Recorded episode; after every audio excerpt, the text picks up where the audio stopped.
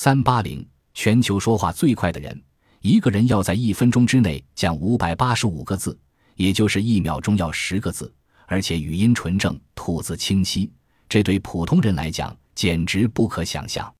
然而，有着一张摩托嘴巴的美国快嘴娘子，三十二岁的纽约喜剧演员法伦卡普却能做到。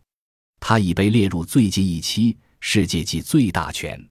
法伦的快嘴也是他谋生的本钱。我们都知道，电台和电视台的时间便是金钱。任何人在最短的时间里提供最多的信息便是金矿，所以他成为很多广告商争相聘用的艺人。因为在短短三十秒广告时间，谁能说出近三百个字呢？只有法伦卡普做得到。法伦这一才能并非天生，是环境逼迫出来的。